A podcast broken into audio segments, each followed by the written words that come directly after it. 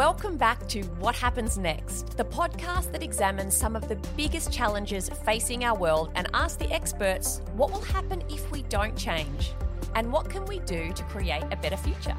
I'm Dr. Susan Carland. Keep listening to find out what happens next.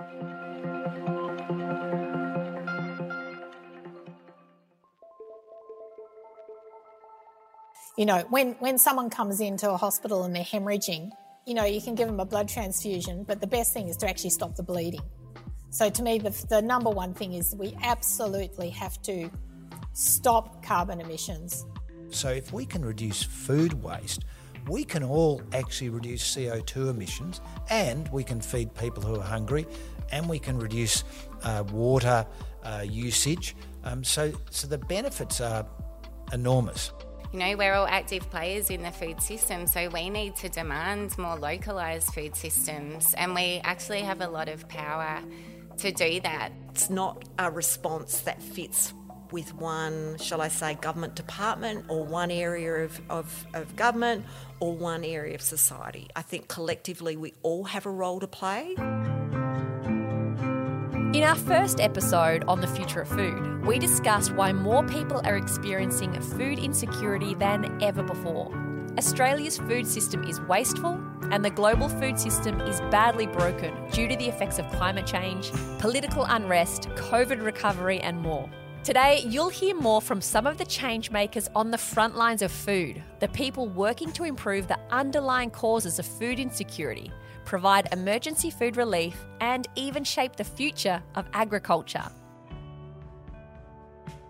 First up, Professor Ros Gleadow. You met Ros in our last episode, but I'm going to let her introduce herself again because you need to hear this. My name's Ros Gleadow. I'm a professor in the School of Biological Sciences at Monash University, and I'm a plant scientist. And I study the effect of climate change on plants that can kill you. One of Ros's pet plants is cassava. She told me it was domesticated originally in South America, where they've been eating it for thousands of years. These days, it's also the staple crop for about 40% of sub Saharan Africa. It's everywhere, and it's eaten increasingly in the Pacific, where it is uh, t- to some extent displacing taro in part of the diet. And my understanding is that cassava could be a really useful crop as climate change becomes more of a problem and the planet starts to warm. Is that correct? It's a fantastic crop for tolerating high temperatures, not very good at high salinity, so not good where the sea level rises, so some parts of the Pacific, but very good at high temperatures, very tolerant of, of drought. So it's fantastic crop like that. The downside is that it's it's poor nutritionally. Are there any other downsides to cassava? It produces toxic cyanide. Quite a lot of plants do that, but cassava is the only staple crop that can kill you if it's not processed properly. Do you think that as we start to see cassava perhaps used more globally as, as climate change increases, that um, there might be the risk of uh, increased cyanide poisoning in the population? Yeah, well, I mean, a billion people eat cassava every day, and every day probably somebody, I'm sure somebody dies from eating cassava. And certainly there are thousands and thousands of people with a disease called konzo when people eat a lot. So during the harvest season, uh, it's uh, it's much worse during times of drought, um, and also during times of of um, political conflict. And the reason for that is well, for drought, the plant is actually making more cyanide and is to- more toxic in itself. But also, there's less availability of other foods. So, cassava is a great food for carbohydrate. If you're just looking at like food security from a point of view of enough calories, yeah, it's good, but it's it needs to be eaten with other things that have protein that enable you to detoxify the cyanide because you can't body can detoxify cyanide but you need protein to be able to do that. How would you define food insecurity, Ros? So, food insecurity, in the technical definition, my understanding is not having a reliable source of food. But it's not just number of calories, it's actually the food has to be suitably nutritional as well. So you need to have a balanced diet. So food security is the to do with the availability of food, the ability to access food, stable supply of food. So food may be available, but if you don't have any money or you don't have transport to get to markets, um, you may be food insecure. If we're going to feed the next generations, we'll need to rethink our agriculture, starting literally from the ground up. It's important to think, oh, we can't just grow more food and take more land because we have to really work out how to increase productivity of food crops and improve efficiency of food chains and reduce waste in order to um, make sure we don't take more land because we need to preserve biodiversity. There's a lot of, apart from itself, biodiversity itself has a right to exist, you know, but also it, uh, it disrupting biodiversity uh, increases the chance of those diseases jumping from animals to humans. Um, we have uh, disruptions to climate. We have all kinds of things. So I think the the, the balance there is very important. There's two types of farming in the world. There's the smallholder farms, which actually accounts for more, more than half of the world agriculture, and they can be improved in efficiency by adding fertilizer and more uh, better varieties. The other is the big broadacre farming, and that's been fantastic for really big production of food and has been the result of the Green Revolution. But what we really need is improved efficiency of using fertilizers exactly perfectly, harvesting exactly perfectly. And there are a lot of new technologies out there, robotics, um, uh, detection from satellites or drones that can actually, uh, agricultural technologies that can really monitor and deliver efficiencies that are beyond what we're currently seeing. And I think that, together with the development of very targeted genetically modified crops that could be bred to be uh, to be very drought tolerant and so on. I think there's a lot of opportunity for increasing the efficiency of production without increasing land area or increasing the inputs of fertilizer because that's what we need more mm. crop production with less inputs and I think that that is possible. What's getting in the way of developing more of those? One of the uh, handicaps that we've got in developing new crops is that there's not enough plant scientists in the world there's been there's quite a shortage, and a lot of countries around the world have been cutting teaching in these areas. And there's currently a world shortage of botanists and plant scientists, and particularly plant pathologists, people who work on plant diseases. And uh, so there really needs to be a, an investment, public investment in education around the world in those areas. So for the last 30 years, we have about 3% increase in, in in crop yields year on year through the valiant efforts of plant breeders around the world. What we really need is more people working in that space. So, more people working in plant breeding. We need people in public breeding programs because a lot of the um, the space for the big crops is taken up by companies, and we need to diversify into other crops, some that are more drought tolerant, um, cassava's one, but there are many others that are that are very drought tolerant or very salt tolerant, and reduce our rely our reliance on just a, such a few crops. You know, three crops basically supports most of the world. So there are complexities in this, but I think it is solvable. But we do have to really invest in developing the crops and in getting the systems in place. But above all, you know, the thing driving this is right, rising carbon dioxide. You know, when when someone comes into a hospital and they're hemorrhaging, you know, you can give them a blood transfusion, but the best thing is to actually stop the bleeding. So to me, the, the number one thing is we absolutely have to stop carbon emissions. We have to reduce them rapidly, and we have to be actively doing research way beyond my area of research to actually pull those things, pull the carbon dioxide down as low, much lower than it is today. I think those things are really crucial. We really have to do those things. Hi, I'm Ian Carson. I am lucky enough to have been a co-founder of Second Bite and a Monash alumni. And uh, Second Bite rescues fresh, nutritious food. So, how do the supermarkets or the markets, how do they decide what's not good enough for us to sell but is okay to give second bite? So it's not really the supermarkets, it's us. Okay. It's the consumers. I don't blame the supermarkets, I actually blame us. And actually, the supermarkets have responded really well. If we go back 15 years, they weren't doing anything, um, but with us and others, they've become really part of the solution. So, so most of the food which gets wasted in supermarkets actually is collected now. So we've actually solved a lot of that problem. It's a great story that the supermarkets actually, and you know, a lot because their staff demanded it, have solved most of that problem and are helping charities like us to do even more. And so now the focus is on helping the consumer to work out how they can do more and also on the between the grower, the farm gate, and the uh, supermarket. So, what is happening on that journey from the grower to the farm gate? Is it getting damaged in transit?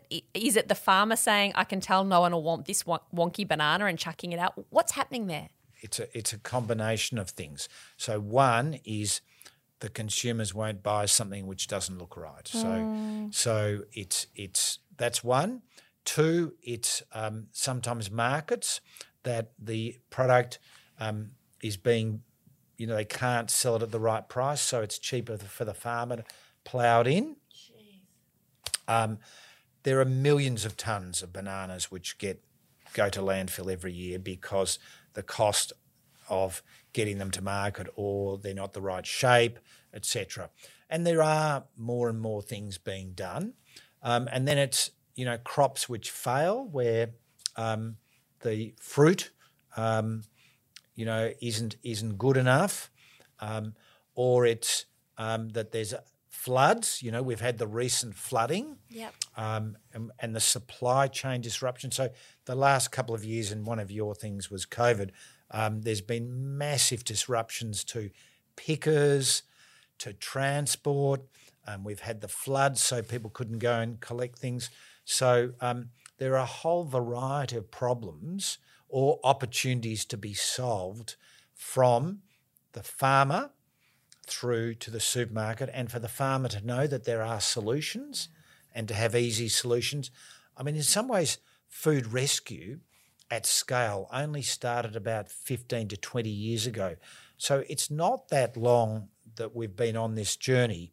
And, you know, some industries, they've been going for 200 years. Um, so, so everyone's learning how to redo the whole supply chain. And I mean, the good news is that there are a lot of people who are trying to do things about this. So there's probably never been more focus on it, um, which is interesting, Susan, because when we started, people didn't really get it. And so we spent years talking to people about it. When I was a student at Monash University, we were looking at ways of feeding homeless people. Um, but it's taken all that time for society to really understand how bad the problem is. What do you think happens if we don't try to address food insecurity in Australia? Um, what do things look like in the next 20 years? Well, the amazing stat is that if food waste in the world was a was a, the CO2 emissions from food waste was a country, it would be the third biggest emitter in the world. Third biggest emitter of CO2 emissions. So if we can reduce food waste, we can all actually reduce CO2 emissions and we can feed people who are hungry and we can reduce uh, water uh, usage. Um, so, so the benefits are enormous. And, and, you know, often people worry that um, individuals are, are powerless and, and can't make a difference. But actually, you know, every day an individual can make a, just a little difference. Yeah. Um, so, your question was, what's the world change, looks like if we don't change? Well, you know, if we want if we want to reduce global warming, eight percent of it is food waste. So we so we can all do something about about um, global warming just in our fridges. We could do something by, uh, as you said, stopping wasting the food that we bring home, stopping buying that bag of spinach that we inevitably chuck out a week later. Um, we can be less superficial about the produce that we buy at the supermarket and buy the wonky banana. Is there anything an individual like me could do to help address that issue between farmer to shop where things, you know, uh, there's a lot of drop off and waste there too? Is there anything I can do in that area? It's a it's a great question. So there's a few things that that that individuals can do. You could do.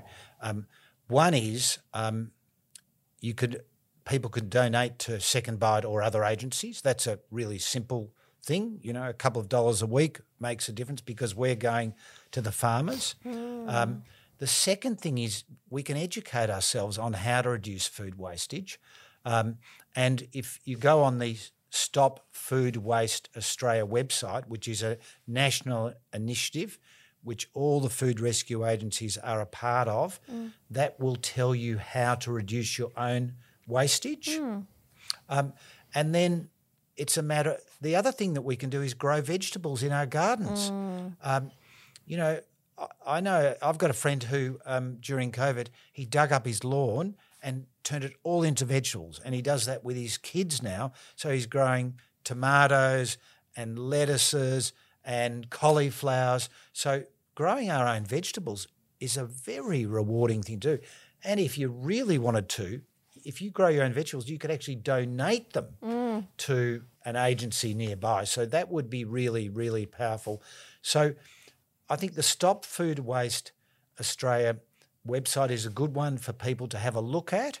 Um, there are also some food sharing apps. There's a thing called Olio, and there are others where if you've got surplus food in your home, you can put it up and people can access it. So you can share it with other people.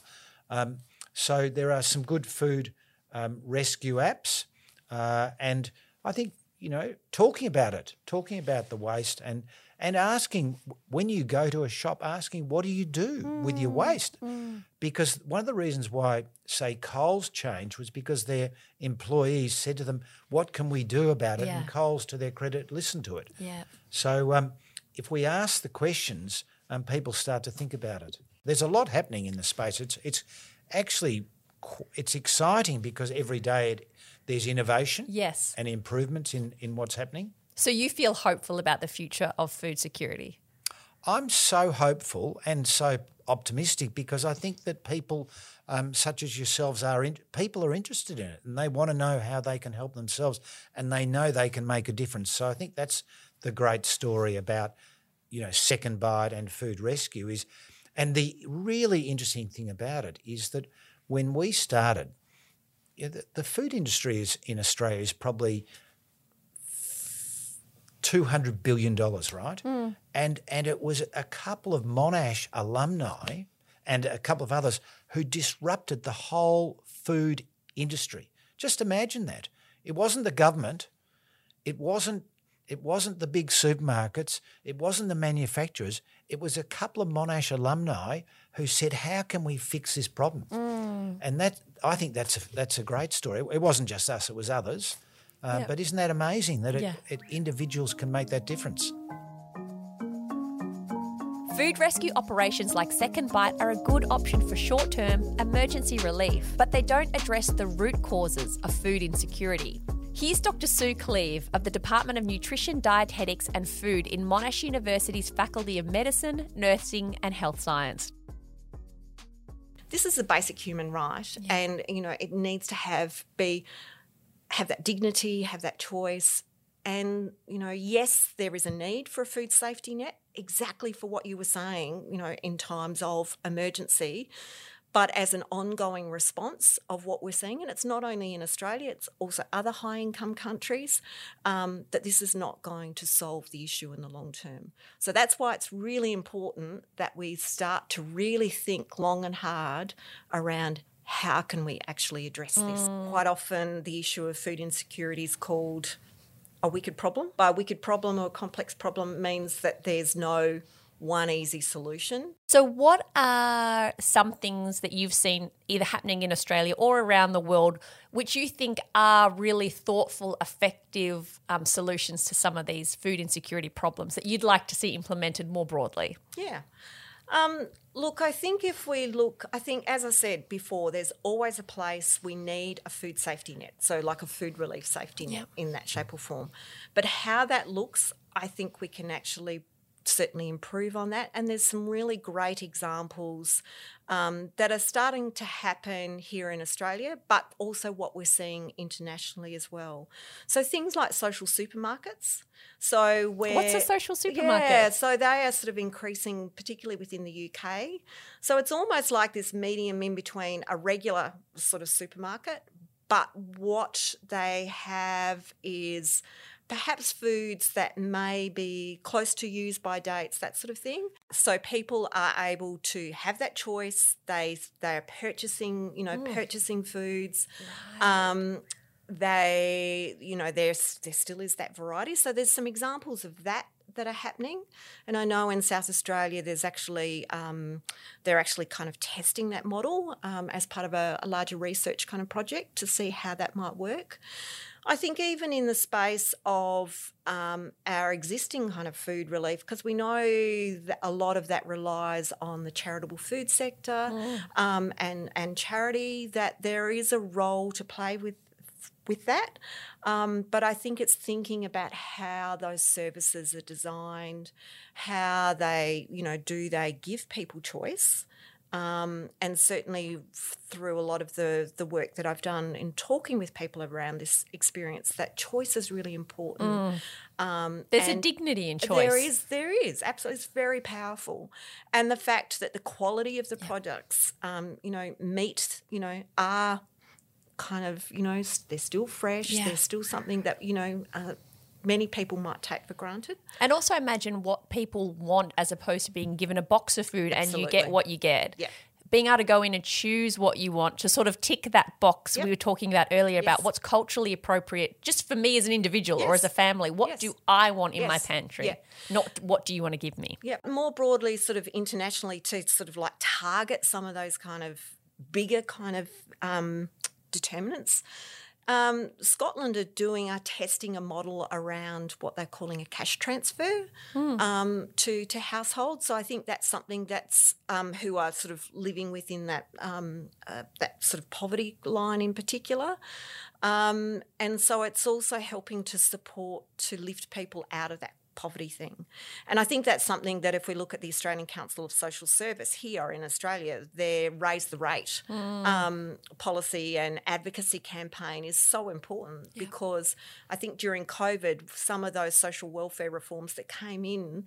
We can see the impact that that Oh, had yeah. for many households, and for the first time, you know, they could afford a fridge, they could buy a freezer, they could, you know, select, you know, buy fruit and veg regularly. So that's the thing. I mean, that's the other thing too is you know people are ma- having to make this. I um I almost call it like a walking a food security tightrope. It's like walking this tightrope. So all these decisions that people are having to navigate around. Well, is it the medication that we do? You know, we we pay for? Is it you know? Is it the rent? Is it that big bill that that bill, bill shock that came in.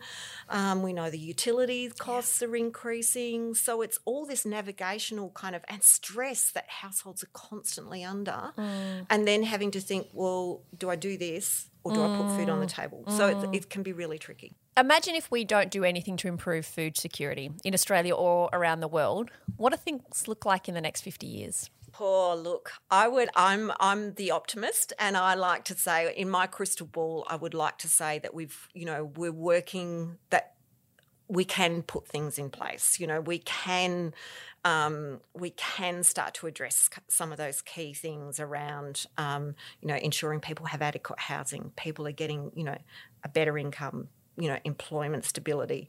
That we, yes, we do have those support systems there for people. I think the challenge of if we don't start to do some of those things is that it continually falls back on the individual. Um, and that what we actually need, it's not a response that fits with one, shall I say, government department or one area of, of, of government or one area of society. I think collectively we all have a role to play um, in this. And I think one of the challenges, I think, particularly for, for governments, is that we need to get out of this silo. Mm. Okay, it doesn't just fit with health or it doesn't fit with social, you know, social welfare. It fits across housing, you know, jobs, etc. To take Sue's point even further, this isn't a problem for governments or scientific bodies to tackle alone either. Everybody eats, and everybody can make an impact on food security. So, my name's Liza Barbour, and I work here at Monash University in the Department of Nutrition, Dietetics and Food. So, I'm a dietitian um, in the area of public health, nutrition, and food sustainability systems.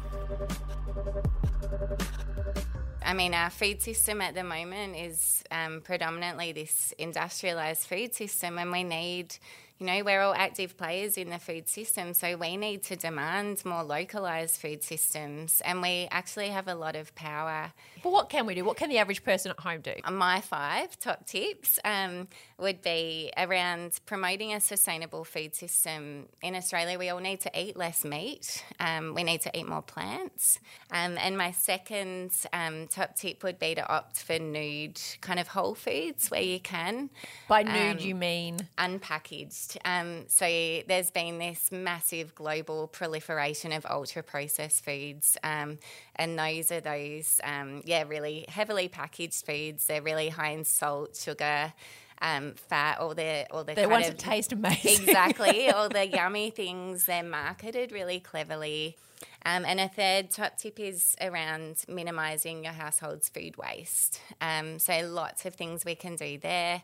Um, and then number four is to put a face to your food. And this is something I talk to my kids about all the time. Is you know there's there's human beings behind the food. Um, that we're all eating. And so getting to know those people um, helps us really value our food. So going to a local farmer's market or your farm gate trails, that sort of thing. And then lucky last is to um, for all of us just to get our hands dirty. So there's no better way to understand the true value of our food than to watch how long it takes for a tomato to grow or to prepare that soil, get it ready for sowing seeds, that sort of thing. It's it's a really tactile therapeutic, beautiful thing to do to connect us um, to where our food comes from.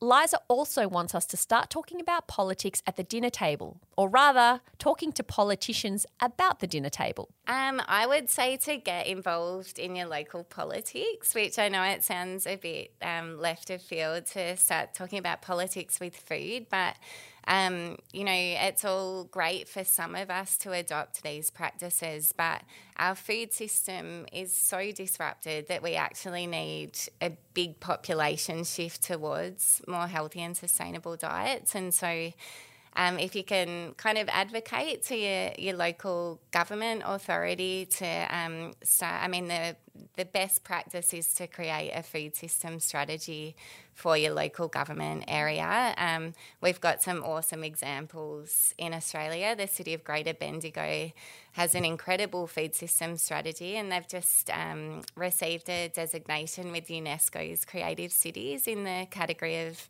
gastronomy to really um, acknowledge the amazing work that they've done here in Bendigo. Um, but yeah, really cool things happening overseas as well. So um, I guess, yeah, just advocating and, and telling our, our local politicians that we want this is important to us. Um, we want our kids to be able to enjoy healthy local food as well. And at the moment, it's just not looking like future generations are going to have that privilege. So. So, the next time you're at the supermarket, buy the wonky banana. Use the sniff test on your milk instead of going by the best by date. And maybe get your hands a little dirty in the garden. The future may depend on it. Thanks to all our guests on this series Dr. Sue Kleve, Liza Barbour, Ian Carson AM, and Professor Ros Gleadow.